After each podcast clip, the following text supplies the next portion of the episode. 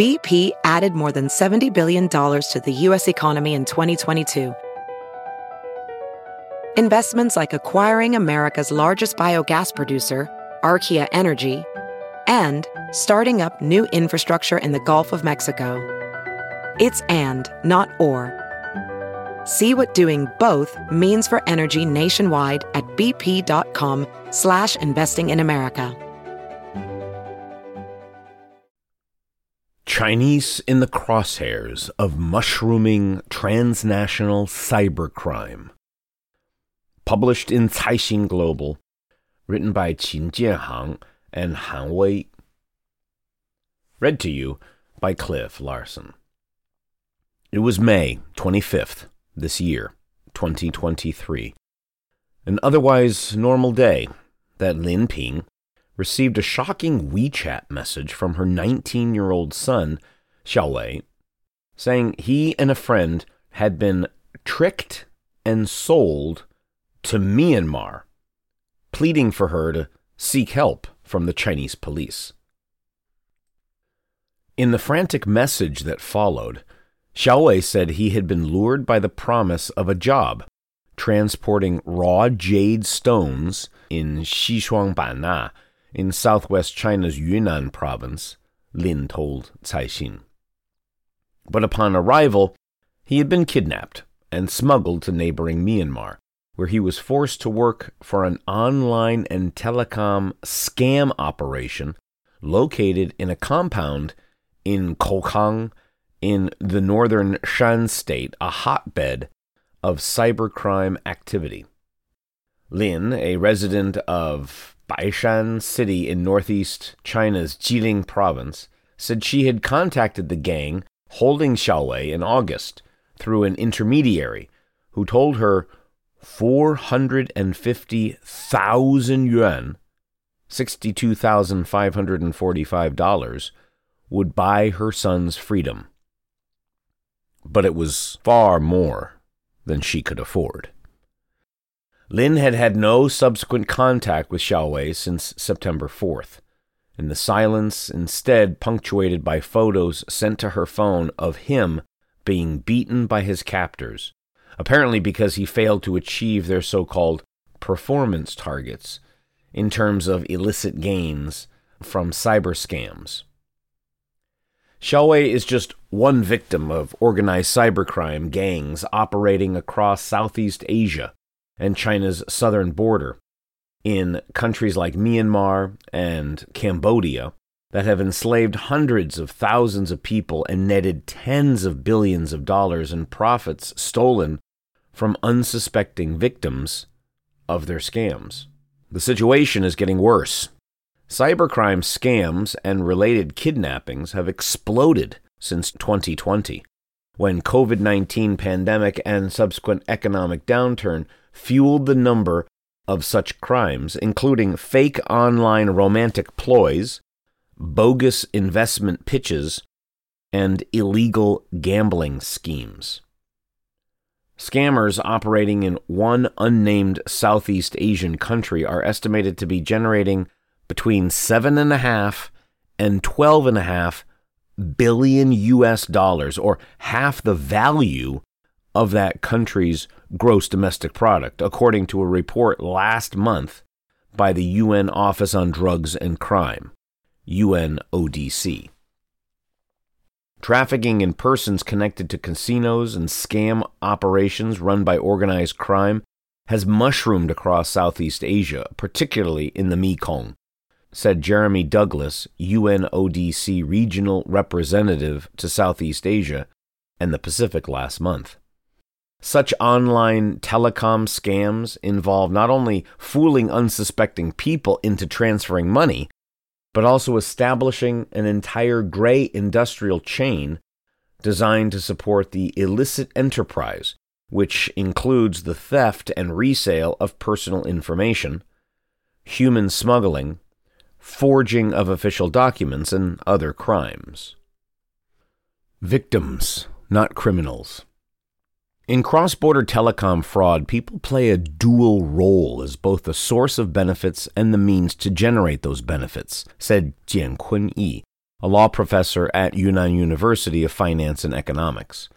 Telecom fraud inevitably gives rise to a new form of human trafficking, whereby criminal groups extract benefits from both trafficking people and through the use of the victims they traffic to exploit others, said Jian. The United Nations, in an August report, said criminal gangs have forced hundreds of thousands of people in Southeast Asia into participating in unlawful online scam operations. At least 120,000 people in Myanmar and roughly 100,000 people in Cambodia may be held in situations where they are forced to carry out online scams, according to the report, which cited unnamed credible sources. People who are coerced into working in these scamming operations endure inhumane treatment while being forced to carry out crimes, said UN High Commissioner for Human Rights Volker Turk. People trafficked into online scam operations often face the range of serious violations and abuses, including threats to their safety and security. Many have been subjected to torture and cruel, inhuman, and degrading treatment or punishment, according to the UN report. They are victims. They are not criminals, said Turk. The International Criminal Police Organization, commonly known as Interpol, in June issued a global warning about fraudulent activities related to human trafficking, saying initially these scam centers were concentrated in Cambodia, but have now been found in Laos and Myanmar. Moreover, at least four other Asian countries have become human trafficking hubs, and there's evidence that regions like West Africa are adopting similar practices with widespread cyber financial crimes, said Interpol. Over the past few years, the scale of the problem has exploded. Chinese nationals have become a primary target of criminal syndicates who use Chinese facilitators that employ scams, kidnapping, or human trafficking to entrap their victims abroad. China's top procuratorate said in September. They recruit victims by enticing them overseas with the promise of non existent high paying jobs or through people smuggling pipelines, then detain them illegally in foreign countries, forcing them to engage in online frauds and scams, according to China's Ministry of Public Security. But Chinese aren't just the victims of these crimes, they are also often the perpetrators. A Chinese national living in Cambodia who's been assisting authorities to rescue trafficked people, told Caixin that many of the online gambling and telecom fraud operations in Cambodia are run by Chinese nationals, and a significant portion of them are fugitives. Media reports and social media posts have revealed how young Chinese have been detained in compounds overseas, essentially becoming enslaved. Operating these facilities require a large number of individuals who understand Chinese and are familiar with domestic environment. The spike in the number of cases tells the story. In 2022, China busted 464,000 cases of telecom and internet fraud, compared with 256,000 in 2020, according to statistics from the Ministry of Public Security.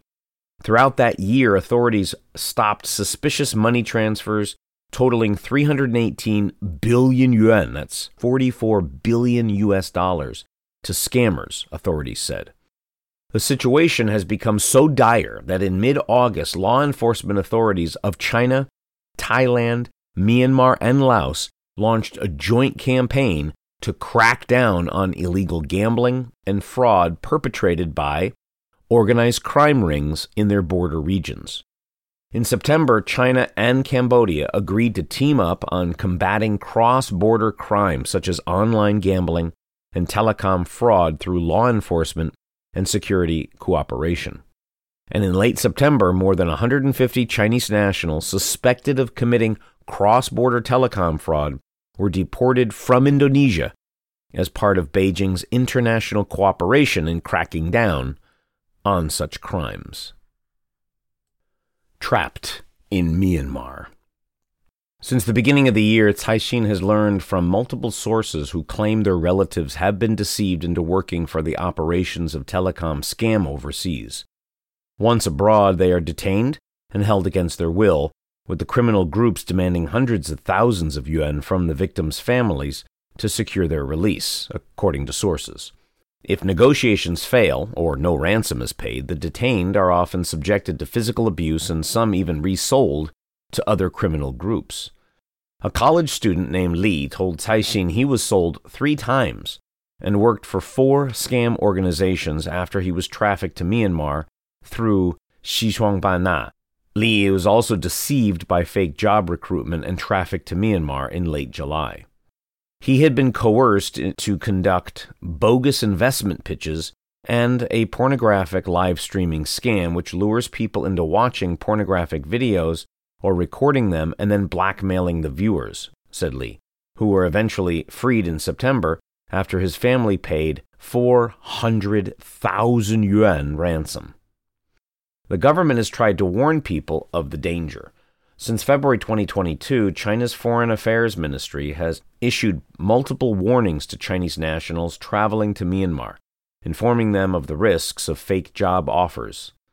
However, record youth unemployment and a faltering post COVID economic recovery at home means the promise of high paying jobs, even in seemingly lawless border regions of countries like Myanmar, will remain a powerful lure for Chinese nationals. Undoubtedly, it is the lawlessness in strife torn Myanmar that has made it a preferred hideout for scammers exploiting the country's ethnic conflicts and fragmented autonomy especially organized crime groups from China. It should come as no surprise as China and Myanmar share a border of 2,185 kilometers with the Yunnan section of 1,997 kilometers. On both sides of the border, the majority of people share similar customs, similar languages, and similar culture. In many areas of northern Myanmar, southwest Chinese dialects are commonly spoken, and both the Chinese currency and domestic telecom signals are used. The crime situation worsened after 2019 when Myanmar enacted the gambling law, allowing foreigners to establish casinos in the country. This facilitated the migration of online gambling and telecom fraud groups that were facing crackdowns in both China and other Southeast Asian countries to northern Myanmar. Some local armed groups in the region provided them with shelter and profited from them. To address this in March 2023, law enforcement authorities in China, Myanmar, and Thailand held a meeting in Bangkok to discuss joint actions to combat human trafficking and cross border cybercrime scams. The action has yielded some results. According to Caixin's calculations based on public information, as of September 16th, China has extradited or taken into custody over 1,700 suspects involved in cybercrime scams from countries including Myanmar and Laos. Most of the suspects were handed over by foreign authorities to China after they launched the joint crackdown.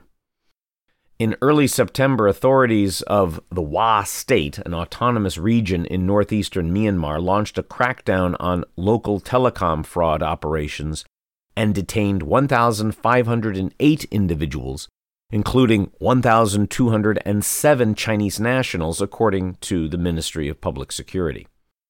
The crackdown was a joint action by law enforcement authorities in the Wa state and the Pu'er Yunnan province, in which Chinese side provided tip offs about the criminal operations and suspects, said the ministry. More joint operations like this have been carried out, on September 3rd, the Public Security Department in Xishuangbanna launched a joint crackdown with the district of Myanmar's Shan state, in which 269 telecom fraud suspects were detained, including 186 Chinese nationals. But the effects of such operations remain to be seen, and some observers have expressed concern that the high profile crackdowns will only force the scammers to hide and relocate.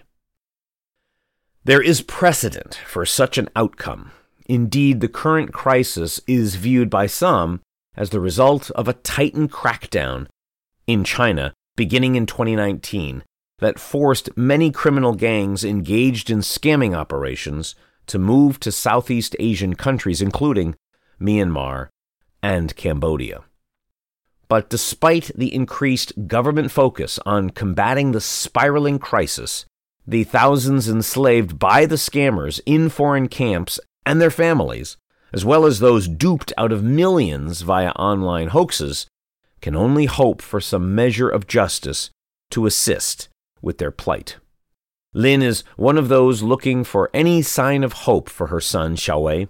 As the days have turned to weeks since she has heard from him, she now spends her time anxiously monitoring news about Kang, where she believes her son is being held, searching for any clue that may aid in a rescue. A rescue that may or may not come. Lin Ping and Xiao Wei are pseudonyms.